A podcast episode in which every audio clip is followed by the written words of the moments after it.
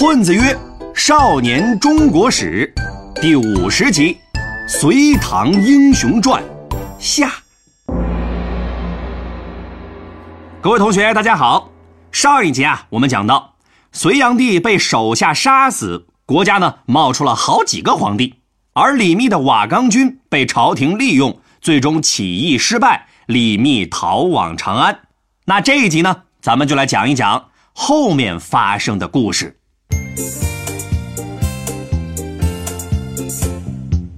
李密兵败之后，便一路向西投奔了在长安割据的李渊。我们先来说一说这个李渊啊。李渊的老妈就是独孤皇后的姐姐，所以李渊呐是隋炀帝的表哥。然而呢，这个表哥呀可没有把表弟的安危放在心上。农民起义爆发的时候，正在山西的李渊并没有去镇压起义，而是自己带着军队攻向了长安。占据长安之后呢，便和其他的同事一样，先是拥立了一个傀儡皇帝，没多久之后再废掉他，自己登基当皇帝，把国号改成了唐。李渊呢，就是唐高祖。听说这个李密前来投奔，哎呀，李渊很是高兴啊，不仅给李密封了官，还把自己的表妹嫁给了李密。这么好的条件。换成别人呐，早就感动的一把鼻涕一把泪了。但是李密却很不开心，为什么呢？嗯，这个李密心想了：我当年怎么说也是瓦岗军的扛把子，跺一跺脚，中原都得震三下。现在呢，兵不让带了，仗也不让打了，这日子还有什么意思呀？所以啊，这个李密对自己的处境一直是耿耿于怀，总觉得李渊呢不信任他。有一次啊，李渊准备攻打一座城池，这座城池的守将正好是李密以前的小弟。于是呢，李渊终于给李密派了一个任务，让他带着人前去劝降。这个李密刚出发没多久，李渊就有点后悔了。为什么呀？这个李渊担心呐，李密一去就是肉包子打狗，再也不会回来了。所以啊，李渊就派人想把这个李密给叫回来。李密接到了李渊的命令之后，脑子里瞬间闪现了自己的一千种死法。他断定这次回去肯定是凶多吉少。于是呢，李密便带着手下发动叛乱，准备逃离这个是非之地。结果这件事儿啊。很快被李渊手下的一个小弟得知了，他带着人埋伏在李密的必经之路上，将李密和他的手下全部杀死。至此，这个轰动一时的瓦岗军首脑正式退出了历史舞台。而这个时候的唐朝军队呢，在李渊儿子李世民的带领下，已经逐渐消灭了周围的割据势力，成为了西北地区最强的军事力量。此时的中原地区呢，经过一番混战，主要的敌人还有两个，一个是河北的窦建德，一个是洛阳的王世充。我们先来说一说这个窦建德啊。窦建德呢，本来是一个普通百姓，国家征兵讨伐高句丽的时候啊，他便进了部队，还当了一个小头头。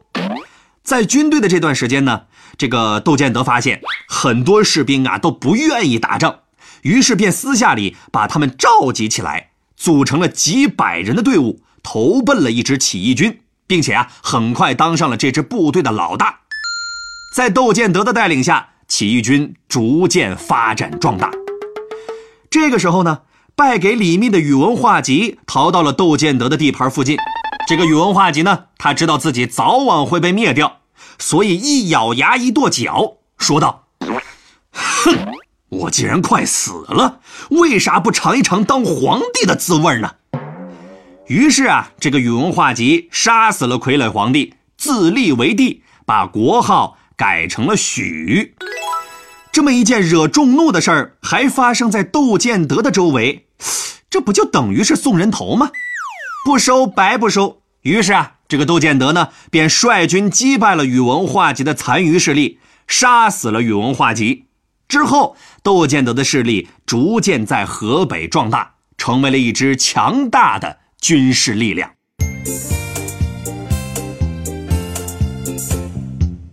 接下来，咱们再来说一说王世充这边。这个王世充虽然当了皇帝，却错误的高估了自己，因为他呀根本就不会治理国家。为了防止有人叛逃，这个王世充下令，只要有人逃跑，就把他的全家老少一块砍了。要是有人全家叛逃，邻居没有及时发现，就连邻居一块砍了。类似这样的昏庸的刑罚呀，还有很多很多。总之呢，在他治理郑国的这段时间，老百姓的生活质量是越来越差。所以呢，李世民的唐军出关之后，他第一个目标就是王世充。这个时候的王世充啊，又犯了高估自己的老毛病。他觉得呀，自己虽然力量薄弱，但好歹也是本土作战，比远征客场的唐军呐多休息几天，所以呢，还可以抵挡一阵儿。结果，这个仗一开打，唐军士兵的汗还没有出，郑国很多地方的守将啊就投降了。很快，周围的城池就都成了唐军的地盘，只剩下洛阳一座孤城在那里孤零零地站着。眼看着唐军就要攻城了，王世充只好去找外援，找谁呢？河北的窦建德。窦建德和王世充以前呢就有过过节，两家人呢本来就是敌人。但是窦建德明白，一旦王世充被收拾了，自己呀就是下一个被收拾的对象。所以啊，窦建德决定救援王世充。李世民呢听说窦建德从东边杀了过来，便自己啊带着一半人马前去阻击。两拨人在虎牢关展开了一场较量，最终呢，李世民击败了窦建德。并把当了俘虏的窦建德带到了洛阳城外，朝着城里喊道：“老王，你看我把谁给你带来了？意不意外？惊不惊喜？”这个王世充呢，眼看自己大势已去，只好出城投降。李世民呐，原本想先收拾王世充，没想到呢，哎，买一送一，连另一个强敌窦建德也一块儿收拾了。那么这样一来，中原的割据力量已经没剩下几个了。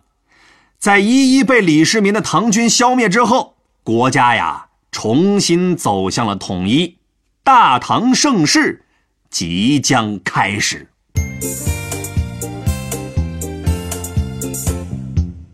好了，我们来总结一下这一集的内容：李渊在长安割据，改国号为唐。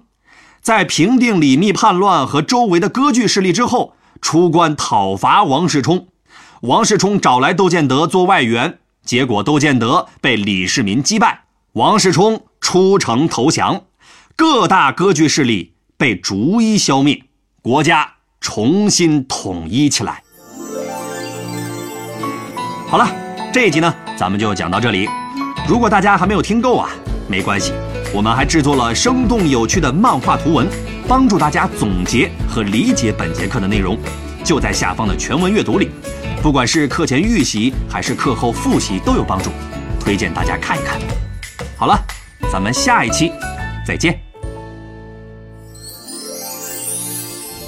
尧舜禹夏商周，春秋战国大乱斗，一个秦，两个汉。三国英雄点个赞，东西晋南北朝，风流奇葩乐逍遥。隋姓杨，唐姓李，宋辽金夏在一起。元明清，帝王玩，皇上丢了金饭碗。